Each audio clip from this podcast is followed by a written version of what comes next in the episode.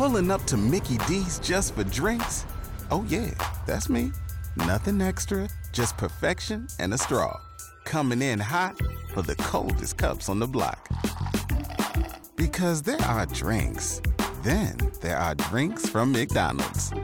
Mix things up with any size lemonade or sweet tea for $1.49. Perfect with our classic fries. Price and participation may vary, cannot be combined with any other offer. Ba da ba ba ba. Mornings with Sharp and Hanley. Halfway through, we're almost to the weekend, everybody. I hear they're proposing there might be a couple of uh, school districts in Nebraska. They're going to have four day school weeks. What? Uh, well, OPS is not in school today, and I don't think a lot of schools are in session on Monday because of President's Day. Did you ever get President's Day off, by the way? No. I didn't either. It What was the, hit what or the, miss. What the hell? Really? So you guys every now and then did? Every now and then. Really?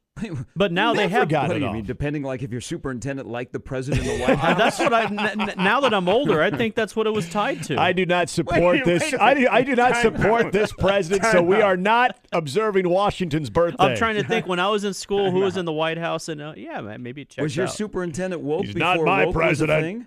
thing? No, I think it was the reverse, maybe.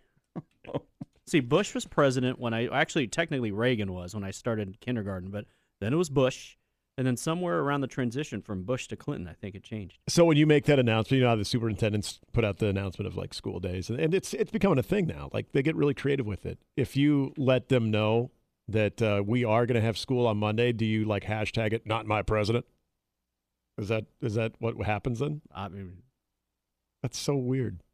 I don't So know. maybe if you're a Democrat, when the Democrats are in the White yeah. House, you get the Yeah. President's Day off. If not, you got to Yeah. go to Yeah. school or what. yeah, kids don't know the difference. Superintendents either for the GOP or for the for the Dems. Of course, now they have like 30 work days. Who the president? No, No, no, the okay. schools. Like we, we Uh, they're Wha- still underpaid, Jimmy. one one of my jobs Yeah. that w- we were tied to the schools, and when they were off and when they had school, you got to a stretch between January and spring break where you had three and four day weeks every week. Four day weeks though. I'm like, you kids are lucky. We never had. This, this is where I, I will. I, I always We try to always resist had to being go to school. the get off my lawn old man guy. This is where I'd be like, boy, you kids have it easy. Back when I went to school. Uh, the general consensus from all of you about Caitlin Clark is let it rip. Wow. Okay. I'm, I'm looking It- forward to seeing. I cannot Aren't- wait till we get the email aren't- that no, is no, no, no, no, blaming no, us no, no, no, for no, no, no, encouraging no, no, no. classless behavior at a women's basketball Aren't game. you supposed to, I thought we as long as you don't cross the line, Yeah. right. Aren't you? You bought a ticket. You're trying to create a home court Mm-hmm. advantage. That's part of it. Even though you can't slip on the uniform, you're trying to help your team. Yep. So in your mind, you're trying to do everything possible. As long as you don't cross the line, I fully support it. well, people I fully support it, but I know someone will accuse us Oh, of geez. encouraging Get- unruly behavior at Pinnacle Bank Arena tomorrow Get out of here. I'll One forward it. o'clock tomorrow. I mean, it's already going to be tough enough for Nebraska women. They play Iowa. Iowa's Yeah. really, really good. Iowa might be in the Final Four. Let her rip. But just go. You're going to buy a ticket. You're going to watch her play. I mean, that that's what she has done. Yeah. She is so good that she's helped grow the game, and she's the one person where you go, oh yeah. See, it's the it's the difference. You you might be buying a ticket because now you want to go watch Tominaga play because you've given up on Nebraska basketball. You're like, Yeah. you're telling me Hoiberg's going to be back for his fifth year? Has he earned it? But man, Tominaga, I'm there. Mhm. Ride or die, Freddie. I'm there with you on Sunday at uh, 4 o'clock. All right, Mike Schaefer's going to join us bottom of the uh, hour. He put in a crystal ball for Dylan Raiola. Can I ask this without getting trampled? If you watch film of Dylan Raiola, does he look like a five-star quarterback? Just Just you uh, don't have to answer that. I, I think that's a valid, fair question. like from the neck up. No, just watch watch what you think Oh, of like five star quarterbacks. Okay. There's the Jimmy Clausens, there's the Vince Youngs. Yeah. Just I Sorry. because Jimmy he's, Clausen. if he says yes to Nebraska, it changes the whole equation. Yeah. Completely changes the whole equation. But are we overlooking the part of the play on the field has got to be greater than the impact of the commitment? Hundred Uh, percent. may- Maybe I should should get into that with uh, Shafe when he Okay. joins us bottom of the hour. Chris Crutchfield, Matt Vrzal as well We'll hop on uh, with us on this uh, Friday edition of Mornings with Sharp and Hanley. Tiger Woods played yesterday.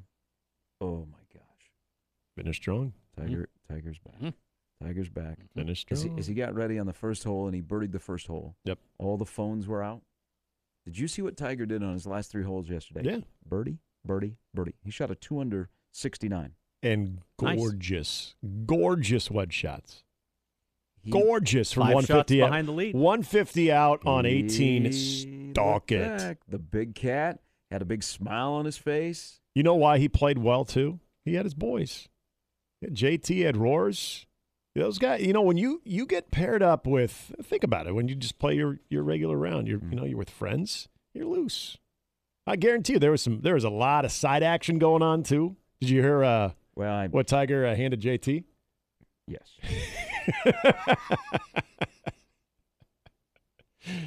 And then uh, Paige Spiranac, who uh, had a, a good uh, suggestion that they need to get a LIV versus PGA Ryder Cup uh, type format, and so Tiger could then hand Phil that that he handed JT when Tiger outdrives Phil, which again NFL versus AFL. would be all for it. Uh, It's I a great watched. suggestion I by told you Paige guys I would watch. I watched and I was I. I was encouraged. Uh, ESPN Plus golf coverage is the wave of the future, Yep. where you can pick your Love it. threesome. I've been doing that for two years now. It is fantastic. I love it. Uh, question here in the Equitable Bank inbox from uh, Chris. Uh, with this also being the opening day of college baseball, this is. I'll, I'll, I'll, put this towards you. Okay.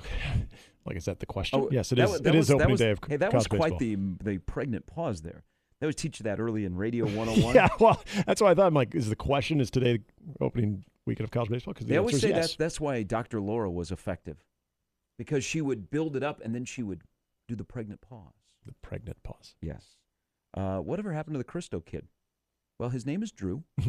uh, his dad. Did I see his dad last night? His dad has got season tickets to Omaha men's basketball. Uh, Okay. Former Nebraska quarterback Monty sits on the Mm-hmm. baseline. I didn't see him there last night, but he's usually at every Omaha game. Probably in San Uh, Diego. His son is named Drew.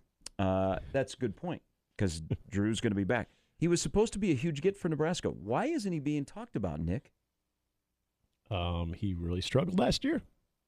They've got a lot of arms. He. The good news is, and if you listen to our interview with Lance Harvell, I was I was by the way waiting for that little follow up question when he was going through the staff Mm-hmm. about Drew Christo, but then he mentioned Drew Christo as hoping that he would have a bounce back, be a factor into that bullpen, and also with a lot of key, key midweeks. And I know that was what they were hoping Drew Christo's role could be last year. He struggled. Look, and, and it, that happens a lot to freshmen. It happens to the majority of freshmen when you are as highly touted as Drew Christo was, but his fastball location, it wasn't fooling anybody. So it's not Drew Christo having to improve his velocity or his stuff as a college pitcher. He's got to turn out to be a college pitcher. He has to have count leverage. He's got to work with all of that. He didn't have that last year. But does that mean it's not going to find it? Hell no. Were you surprised they they shut him down? Not not shut him down due to injury, but they shut down his appearances Yeah. pretty quick because he only pitched what five and a third innings last Mhm. year. He had those two midweek starts, Against UNO. and then they shut him down. Now he was better in the Northwoods League this summer, Yep. and I know Will said that he had a really good fall, and he's going to pitch this weekend. Mhm. That might be from Olson to Kaminska, and then you throw in Caleb Clark, the talented freshman who's going to be the Sunday guy, or at least you hope he grabs that Sunday Right. role. Of the guys that are going to throw in the four game set against San Diego, Drew Christo might be the one that we're looking at the most, even ahead of a Kyle Perry, Yeah. who's now in the bullpen, who's coming back from another arm injury. I think Drew Christo, everybody's going to be anticipating what's that going to look like when he goes out to the mound. Because here's a guy that, as we followed in high school, again, I, I think he could play Division One football. Mm-hmm. Oh, he's a But, big dude. but, yeah. I mean, he, he's what six four, about two thirty. yeah, he's and there was he's filled out. and even I did. I, I heaped a lot on him mm-hmm. starting Oh, at all. Nebraska, and then he got the first fall in Lincoln. I mean, he got woken up. I mean, they're playing fall ball, and guys are are rocketing 430 foot home runs Right. off of him. He will be the guy that I want to watch the most this weekend. And this is this is what we see with. I mean, name the sport. You see this with players where it maybe becomes a little bit easier for them during their prep years. where they're just better than everybody. And you kind of saw this a little bit his senior year, where he was a little more hittable because you start talking about pitch height. And, and I give a lot of credit to high school baseball in this area. You know, there was a time that you could throw a 90 plus fastball, and it didn't even matter where you located. If it was somewhere in the zone, you were going to get guys out. Hitters have evolved in the sport and in the high school product. And so you leave that thing up, a little bit out, guys can extend a little bit. And so this is where I think this is Jeff Christy's doing uh, in his task of getting him to be, and I know this sounds very cliche, of being a college pitcher. But what I mean by that, location, location, location, location. First pitch strike, first pitch strike, first pitch strike, first pitch strike. Count leverage, playing the percentages, all of that stuff. This is where you do have to hit spots because everybody, whether it's the Big Ten or the non conference teams you're going to play, everybody can hit a 95 mile an hour fastball. It's the location of it, it's what you complement it with. And it's, again, that sort of adjustment from going from one level to the next. And I think all of those things were working against Drew Christo last year. The just think about it. In anything you do in life when you are so confident, because it just comes easy to you. And then all of a sudden you get to a level where it's not coming as easy. And you got to kind of find it. You got to sort of readjust how you go about doing it. That's what Drew Christo's going through. So mm-hmm. to think that, oh my gosh, what a bust, uh, this kid was overhyped. No, I wouldn't say that. This is a process and you see it a lot with pitchers. There are some guys that can come today on day one in the spring, and they just dazzle. Okay, it happens in college baseball. You'll see it, but it's not the norm. The norm is kind of what Drew Christo's going through, and so yeah, I'll, I'll defend him right now because I think there is too much stuff there to just say, "Yep, sorry, he got lit up last year as a freshman." No, he was learning how to try to be a college pitcher as a freshman.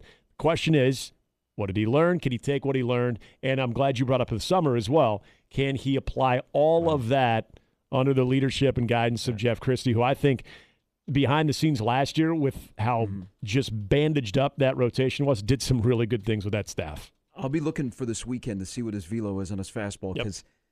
He was about 89 to 91, and, and that's, that's not good. That's when you start overthinking it but he needs a second and a third pitch. Mm-hmm. 100%. And if he can get that and he's headstrong, then he's yep. back to everything we thought. I mean, yep. he's he's too much of a competitor to go, oh, woe is me. This just ain't. No. Right. So he's the number one guy that I'm uh, watching this weekend. All right, uh, 810, Mike Schaefer at the bottom of the hour, Chris Crutchfield, Matt Vrzal going to join us as well.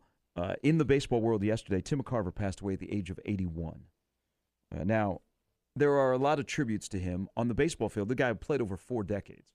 He was the personal catcher for the likes of Bob Gibson and Steve Carlton. Not bad. I mean, I mean Bob Gibson's amazing performance in the World Series in '68. Tim McCarver was there. Yep. Uh, Bob, uh, when he was with us, was so gracious in his limited interviews when he talked about Tim McCarver. I mean, it was pretty nuts and bolts. Tim McCarver would try and come out to the mound like when he was a young catcher mm-hmm. and try and tell Bob what to do, and Bob would tell him to get back behind the plate. Yeah. But they had a love hate relationship. And then after they were both done with baseball, I mean, they loved each other, and it was great to hear those two together in an interview. But Tim McCarver was the personal catcher of Bob Gibson.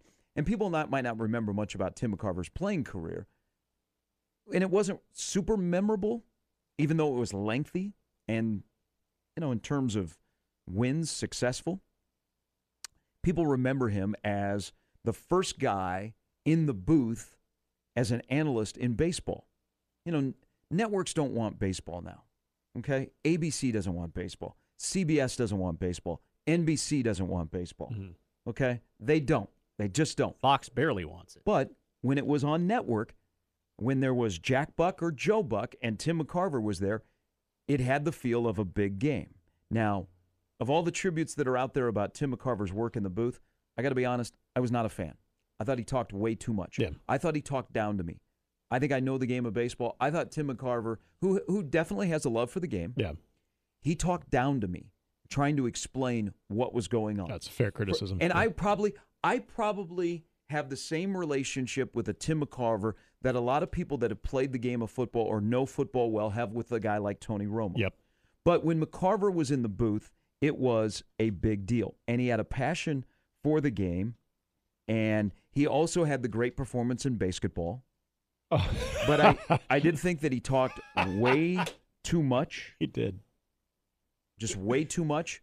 But in the 80s, he was the thing.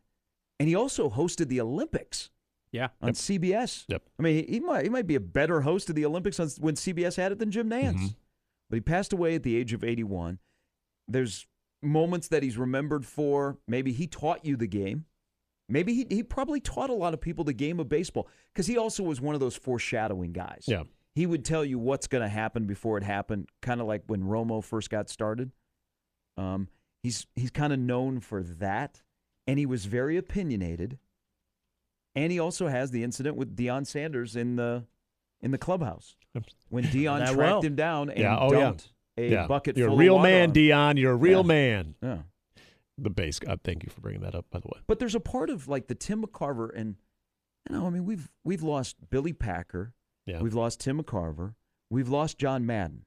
We also have changed in how, in my opinion, our sports, because those three guys that I mentioned, and and and there is a shelf life to the analyst. Like we got tired of Billy Packer. Yep. We're getting tired of Tony Romo. Mhm. Really, the only one I can remember that we never really got tired of was John Madden. Right. No. But we got tired of McCarver. But it also was a sign back then where the analyst was bigger than the play by play guy. Mhm. Do you guys think that we have changed in our sports television, in our big games and our big That's announcing crews?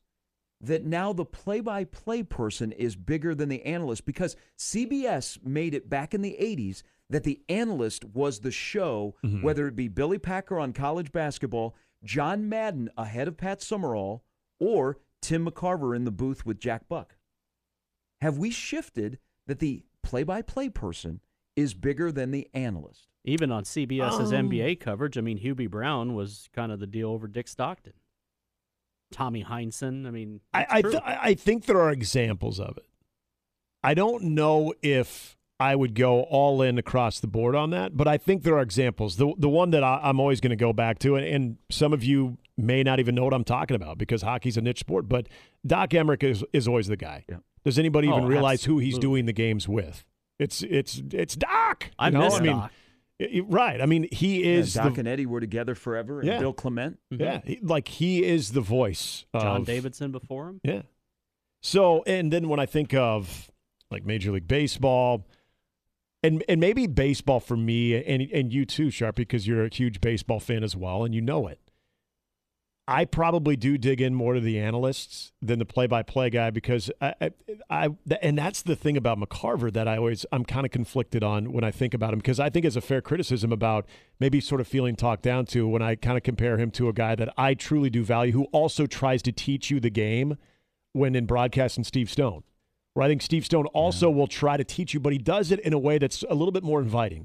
It's not like, well, I know more than you, but it's more of, hey, and he even says, like, you know, hey, kids out there. You know, so I, I always find myself drawn to the analyst regardless of who the play by play guy is. Like I, I'm a huge I'm a huge Dan Shulman fan.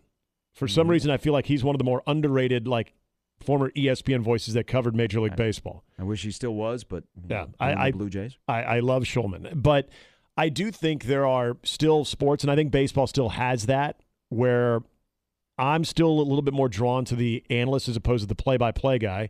But in football, you see a lot of those moves being made to sort of gear around the play-by-play guy. So I see what you're saying, and I think there are examples of that. I just don't know if it's across the board right now. It was amazing back in the 80s that CBS had those three, and they were the biggest things, Mhm. even though they were working alongside Hall of Famers Yeah. Jack Buck, Pat Summerall, You know where you could say that, and we were Uh, just talking about golf. Jim Nantz. Golf is definitely one of those examples where it's the play-by-play guy. Yes. It's the voice because you can get any former player, whether he has a, an American or English accent, and you probably don't know who it is, but you know if it's "Hello, friends." What? Like you know Yeah, that, yeah. and you, and that that's going to get you more than what this guy is Yeah. telling you about what shot to uh, anticipate here. By the way, it's going to take a while to get used to Trevor uh, Immelman? Next to uh, Nantz. Uh, I wasn't a Faldo fan though. See, I, I kind of I like those two together. Maybe it's because I got so used to their voices, but listening to the waste management the the first time Yeah. that I listened on the weekend, It's different. I give you that, but th- th- you talk about talking down. Oh my god, the self righteousness of Nick Faldo. I had more than enough of that. So, so we do with analysts on network television. Like they've run their course. Like Romo has run his course. That was a quick one. Mhm. And and Yeah. and and the McCarvers really and the. Packers from the '80s, and some analysts in between. Well, remember Joe Morgan? Yeah. There was a time where So- people kind of liked him, and then they they didn't real fast. So, Love John So here's Joe the Morgan. question I have: the one guy that stood the test of time, and how we see analysts get overexposed, and all Yeah. of a sudden we're on to the next one. Mhm. Like we're we're done with Tony Romo, and now there's Greg Olsen, Yep. and we like Greg Olsen. Till we don't. So we move pretty quick away from Tony Romo. Why did John Madden stand the test of time? Because he's the only one that we didn't move off of. and because I think he was just so different about it.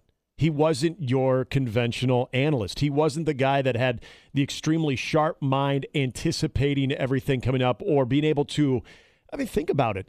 To be able to break things down in a way that you could I mean that he could articulate it very well. He was I mean he kind of stumbled over his conversation and I do think that there was sort of a a sort of common man feel to it. That's kind of my theory. between that and the grease board of you know the circle and everything that he could possibly circle on the replay but it, it became sort of a thing. It was more of a I don't know how to explain it but I think you he was more of the entertainment value. And I don't want to like compare him to like what I was talking about with like uh, Dick Vitale and, and Lee Corso when they are kind of as I consider like sort of the sports broadcasting mascots where you don't put a lot of stock into what they're saying Ambassadors. it- Let's- it- let's- there you go. That, that's probably that's probably name. a better way to put it. But John Madden, you knew he he knew football. He didn't articulate it extremely well. Yet I feel like there was sort of a the, the reason he didn't ex- articulate it very well made you feel like, hey, that's more like when I'm trying to explain stuff too. Uh, Brian says in the Equitable Bank inbox, golf is the only sport where the analyst has to be more of a show than the play-by-play person, i.e., Johnny Miller. Yeah. Johnny Miller is again, I like him better than Faldo. I do like him better than Faldo, but I don't see I don't know if you have to be though. I don't know if he's saying it's more of like the the the player feels the former player that is feels like they have to as opposed to the, the former player is. Because if the former player feels like they have to, yeah, I buy that. I, I'm I'm right there with them. But I don't think anybody tunes in. It- you might hear a different voice, but as long as you got Jim Nantz, you're good. It's it's familiar. Uh, coming up in a bit, Mike Schaefer will join us. Uh, State Wrestling hits the mats again for uh, day number two. Uh, Millard South had a big day in Class A. Great battle in B is expected between Skutt and Bennington. David City Aquinas is rolling. Broken Bow as well. You know who else who is rolling? Tyson Terry. So Tyson Terry at Omaha North wrestles heavyweight. Uh, unless he misses the bus to the Yeah. Chai, Forgets what Matt to go on. he ain't losing. Uh, he could be 51 and 0, and he dominates in the winter, and that's a sport that he's been very good in for a long time. And then in the fall, playing over at Omaha North, uh, man, he is in wrestling. Whoever gets him, and he's another player that times I saw North last year, he should be a guy that when I leave the stadium, I know that Tyson Terry played Mm. and he fought it a little bit. Was better at the back end of the year, um, but I expect a bigger junior year uh, out of him. Is whoever gets him to play football and to wrestle, hello. I mean, he's he's legit on the mat. Like he's worth the price of admission. Yeah. Jimmy, you're talking about you want to go to the state wrestling. Find out, find out in Class A. Uh, you know, find your way into the building tonight for the semifinals. You can talk your way in, uh, or 'Cause the finals tomorrow. Uh, watch him wrestle. I, I I watched him pin two guys yesterday. Didn't even break a sweat. That was some of my favorite things in covering state wrestling is when you knew a guy was going to play football somewhere, whether it was Nebraska or in, I had this run. Oh, Garrett. Hey, I- I'm not going to kid yourself. I saw Garrett Nelson wrestle more than I saw him play football. Yeah. I, I, well, considering where he lived too, yeah, probably best opportunity was to see him here. But I, think about two guys actually ended up going to Iowa that I had a chance when I was covering state wrestling in Columbus. Uh, Drew Ott, watching him, and then uh, Nate Budgeta. And I remember watching Nate Budgeta. I'm like, Tell me this guy couldn't have gone to Nebraska. I mean, it was it was it was like he didn't work. Remember the the movie Vision Quest? Shoot, Hey, good movie. it was like he didn't work up a sweat. Uh, and, and even in the championship match, I'm like, is this is this like even fun for you? Like you just you sort of show up, you you Maybe. get, kind of flick flick your finger, and boom. Maybe if Alabama would have offered him a scholarship, Nebraska would have paid more attention. Yeah, As uh, if you missed that yesterday, Carter Nelson, the tight end from Ainsworth, Nick Saban dropped an offer. He got offered by Alabama yesterday. Hmm. Has Nick Saban ever offered a player from the state? I don't. Michigan State, LSU, or Alabama.